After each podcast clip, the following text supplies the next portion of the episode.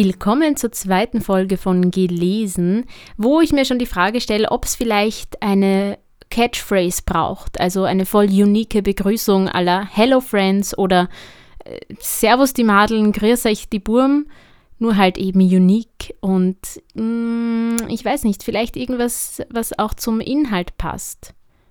Sehr geehrte Damen und Herren, ich begrüße Sie zu einer weiteren Folge ich muss vielleicht ins Archiv reinhören bei alten Radiosendungen, wie man da so gesagt hat.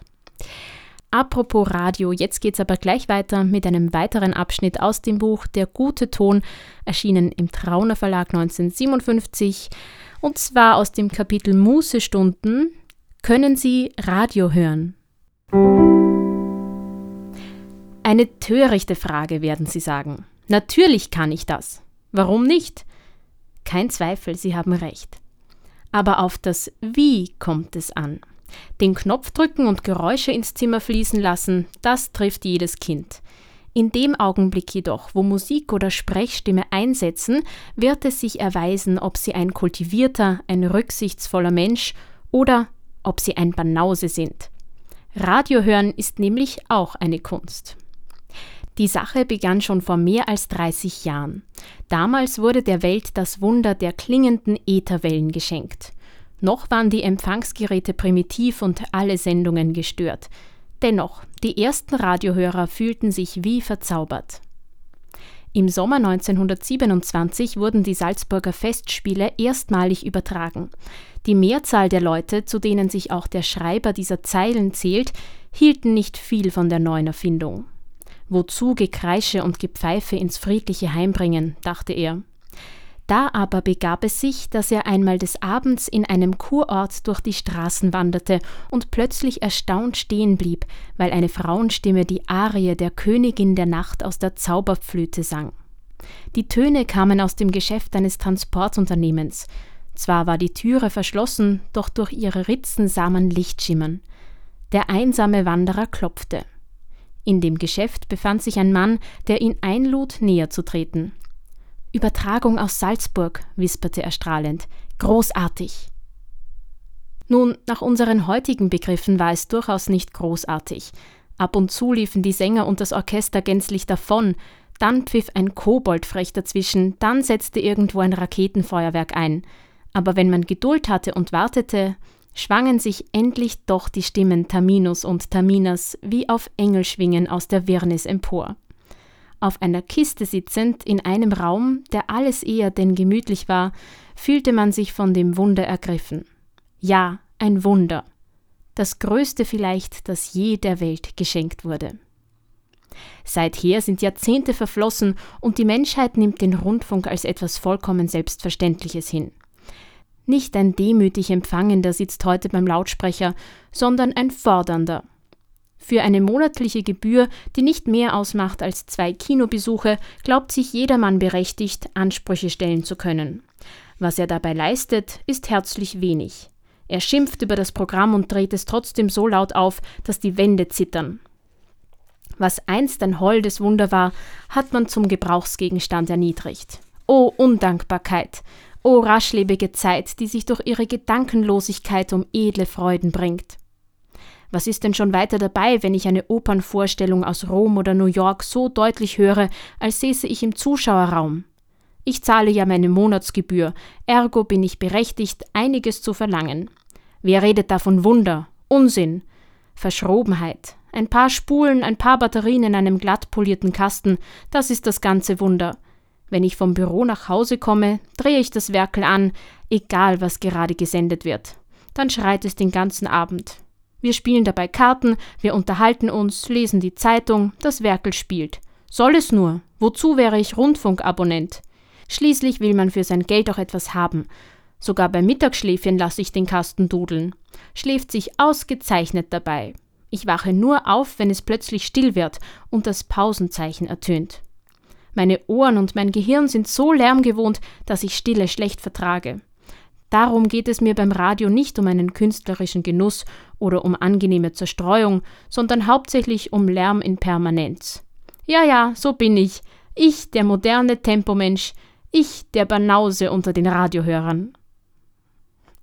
Wagt man in einem solchen Fall schüchtern einzuwenden, dass doch manchmal sehr schöne Sendungen zu hören sind, bekommt man die verächtliche Antwort Aber ich bitte Sie, unser Programm ist doch elend. Dabei hat der Mann oder die Frau von Programm überhaupt nicht die leiseste Ahnung. Er oder sie dreht dann auf, wenn er just Zeit hat, beziehungsweise wenn er für sein häusliches Tun eine Geräuschkulisse benötigt. Dass ausgerechnet zu jener Stunde, wo Herr Piepelhuber gerne sentimentale Lieder hören möchte, Kammermusik gesendet wird, empört ihn. Die Leute vom Funk müssten doch wissen, wann und was Herr Piepelhuber hören will. Dazu sind sie schließlich auf der Welt.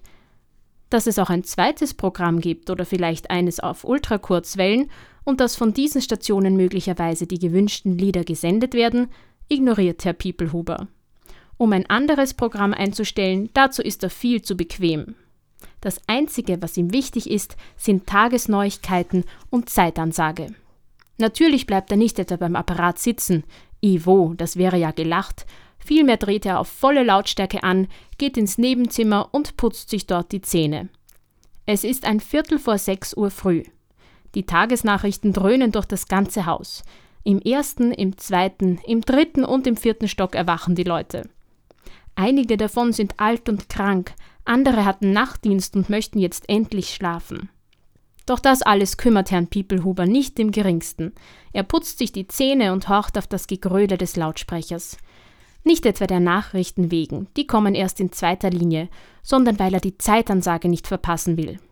Seine Uhren gehen ungenau und der Autobus, den er zur Fahrt an die Arbeitsstätte benützen muss, pflegt pünktlich zu sein. Grund genug, um etwa 30 Personen der Morgenruhe zu berauben. Sehen Sie, verehrter Leser, bisher war Herr Piepelhuber nichts weiter als ein nörgelnder Ignorant. Jetzt aber, da er nur an sich selbst und an keinen seiner Nachbarn denkt, jetzt ist er ein Lärmverbrecher.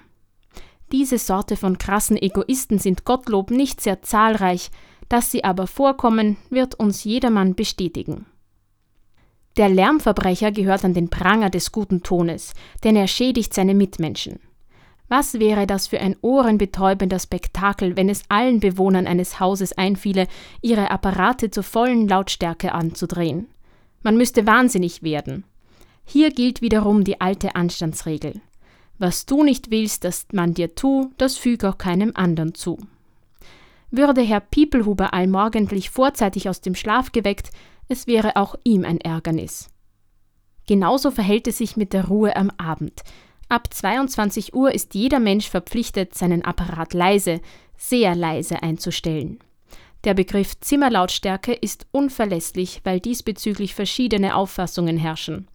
Was der eine Zimmerlautstärke nennt, findet der andere noch immer sehr laut, zumal dann, wenn dünne Wände den Schall durchlassen.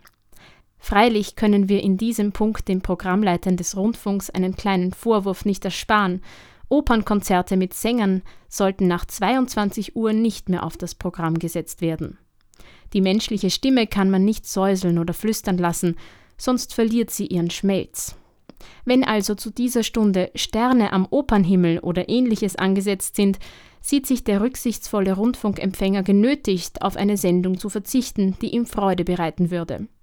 Er kann schließlich seinen Nachbarn nicht zumuten, dass sie im ersten Schlaf von der Hallenarie aus Tannhäuser oder der Stretta aus dem Troubadour geweckt werden. Ja, es hilft nichts. Wer in der menschlichen Gesellschaft lebt, übernimmt die Pflicht und Schuldigkeit der Rücksichtnahme.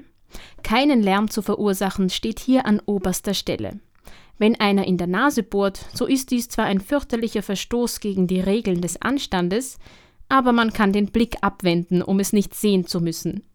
Der Lärm jedoch, der ob so oder so verursacht wird, schädigt in hohem Maße die Nerven der Mitmenschen.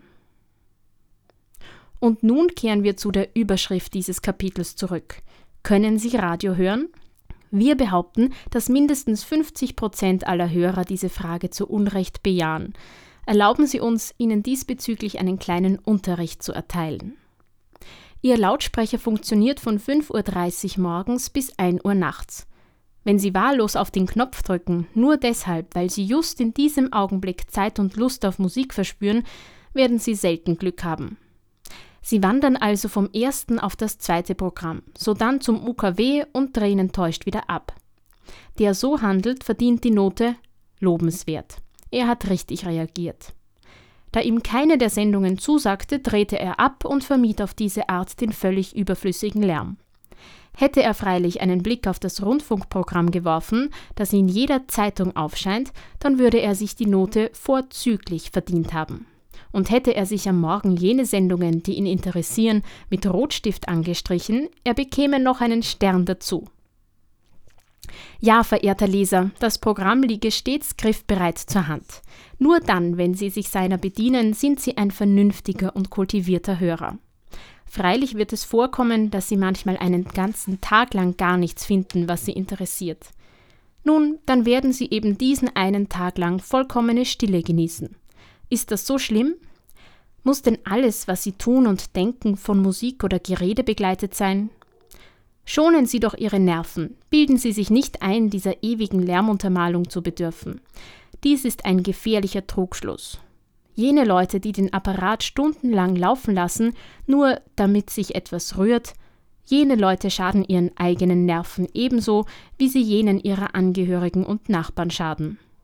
Der Hunger nach kontinuierlichem Gedudel aller Art ist Ausdruck einer inneren Unruhe, die immer ärger wird, je mehr man ihr nachgibt.